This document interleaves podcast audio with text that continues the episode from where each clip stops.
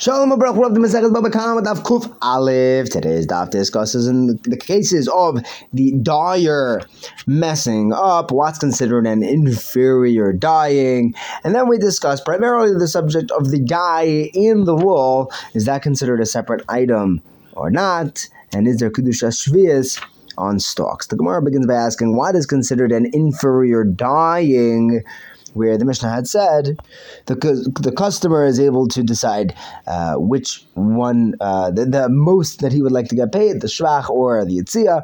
Rabbi Nachman Amar Rabba Bar Barchana says, it's kalbus. Kalbus is an inferior dye. So what is kalbus? Rabbi Bar Shmuel explains, it's using the dye residue after it's burnt out, that leftover dye, that is an inferior material to dye clothing with.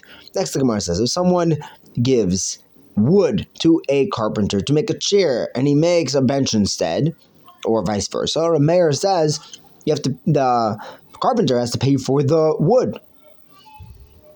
And then he gets to keep this product that he made. Rabbi Yehuda says the customer gets to decide which one he gets to get paid. If the shvach is more than the expenses, then he has to pay the expenses um, if not vice versa. So the, the customer has the upper hand here. He's the one that you know the, the carpenter made the mistake. But a mayor agrees that if he gave the carpenter wood and to make a chair and he made an inferior chair or it was for a bench and he, he just made a bad bench an inferior bench then Rameir agrees that the customer again has the upper hand now the Gemara asks a question, and we have four options of exactly what the question is until we figure out what the question is. It asks, is there shevach simonim on wool or not? So the Gemara says, what exactly are you asking? First option, are you asking whether if someone steals a person's plant, he steals the spices, he crushes it, and he soaks it, and then he dyes with it.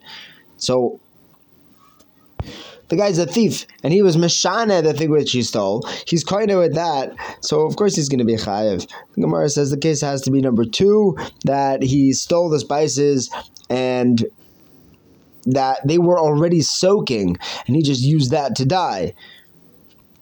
And the Gemara would be asking whether there is a shevach simonim on uh, samonim on the wall do you look at the at the, this dye within the wall? And can the guy say, "Hey, give me back my dye"? You see that my wool, my dye is in your wool, or the guy could say, "Look, I don't have anything of yours. This is my wool. It always was." But the Gemara says that's not even a tzad. The guy's going to come to him and say, "Well, I don't have any of your dye." He's saying, "Well, look, your your dye, your my, my dye changed your wool, so uh, pay me for the dye that you stole from me." That's definitely going to be something he'll be higher for. So, Elamai, the third option of our, of the Gemara's question is whether the guy can request payment for the dye in the wool, or the guy who owns the wool, the thief, can say, "Look." Uh, you want your dye back? Come and take it. Wash it out. The Gemara says, "Wait a second, that's not an option. He's going to take soap and wash it out. It's not going to come out as good as it went in. He's not going to get a perfectly good dye." LMI, we have to say a fourth option of what the Gemara is asking. The cases where he steals the guy's wool and the guy's dye, and he dyes them together. He uses the guy's own dye, right? A takes B's wool and B's dye and puts them together. The thing is that this guy didn't want to die dead. He was going to sell them separately, make more money, something like that. Do we say that he has to return wool and samonim, which he stole? Or do we say that uh, I just have to return the wool the Samanim are gone. They're fully absorbed. But the Gemara says, what kind of question is that? I mean, Manav he's going to be paying back the same amount of money before and after the dye. Now the dye went up the value of the the, the wool went up the value of the dye. So either way, he has to pay back everything that he had stolen from him. So the Gemara offers two options why it would be different.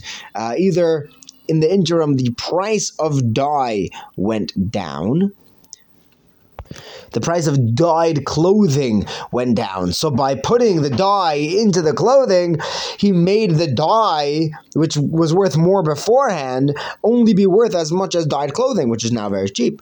Or alternatively, the Gemara says an interesting case where it could be that dyeing would offer no uh, appreciation of value, and therefore the guy would have to pay separately for the dye, where the guy dyed his monkey his kaif, Rashi also offers an explanation that he dyed a basket. I like I like a dyed monkey. It's a good imagery. Next, Rava tells us. Ravina. Ravina offers an entirely new explanation. He says that we're talking about a case where the dye and the wool were property of two separate people, and a monkey comes and mixes the two. The monkey does the dyeing.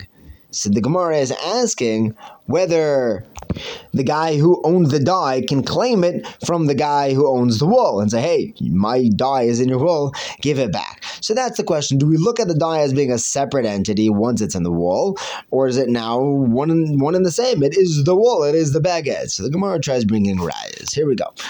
We learned Gabe Arla. If the shells of Arla, which are Asubarna, are used to dye a beged, you have to burn that beged. So you see that this Arla dye has its own entity, even once it's absorbed, it doesn't, lose its own entity, and it's still Asr Bahana. You have to burn the beged now because of the Arla within it. So now Rava says, hold on a second. There's a separate Isser of a Hana that for one's eyes that you can see. The Brisa brings by by Arla, the Pasuk says. You're not allowed to eat arla, but then it continues and says you can't get any hana. You can't use it to light candles, etc. From the pasuk of varaltam or losai, this period of That includes any sort of hana, even a visual hana. So the hana in the beged is a special hana. We can't a raya from there how we look at dye in a beged. We try another raya from uh, Shvius. If Shvius was used as a dye, that's also Aser. But again, that's the special halacha of Tiyah you have to destroy it as is. That's a special halacha about.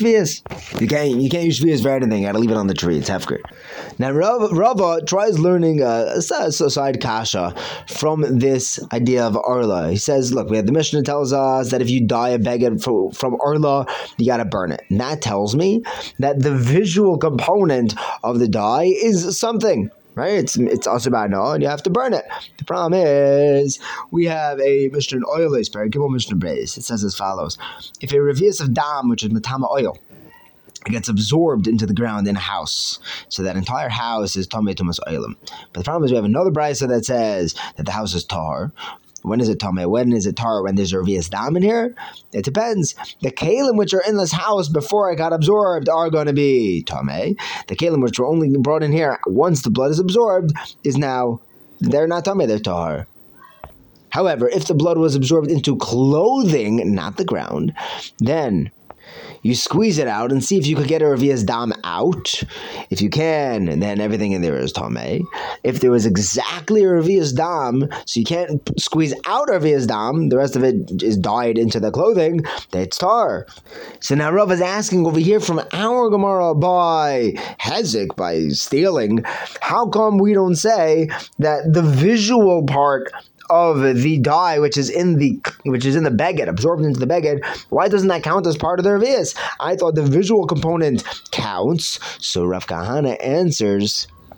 The really it should be included. There's a special cool over there by that dam because it was a dam tvusa. It was a safek whether it came out of the person before or after he died. It was a safek, so it was a dirabonon blood. There we had a safek dirabonon. And we went lekula to not be everything in the house.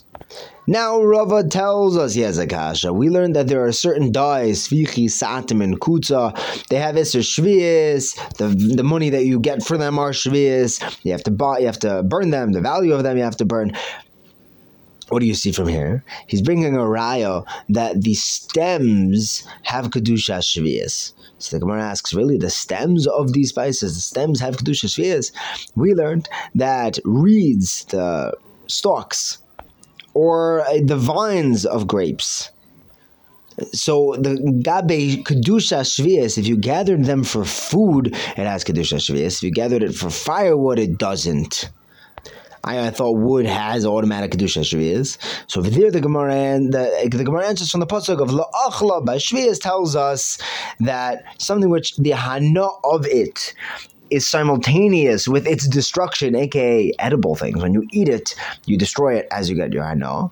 That's under the rubric of kedusha shvias. But firewood, you get the hana after it burns. You get the heat. So there, it's not uh, Isser Shviz. So if you collected it for, for fire, for Eitzim, that's not a problem. If you collected it for food, then it is Kedusha Shviz. The Gemara says, I there are some pieces of wood that are very oily that you can light them as a torch, and those you're getting the Hana immediately as it's being devoured. The Rava says, You're right, there are some Eitzim, some wood that are like that, but some Eitzim are used for regular kindle for firewood, where the Hana is only afterwards, so therefore therefore it's not under the rubric of Kedusha Shvias, but stalks that are for eating, those are under Kedusha Shvias, like we said before. Thank you for learning with me. Have a wonderful day.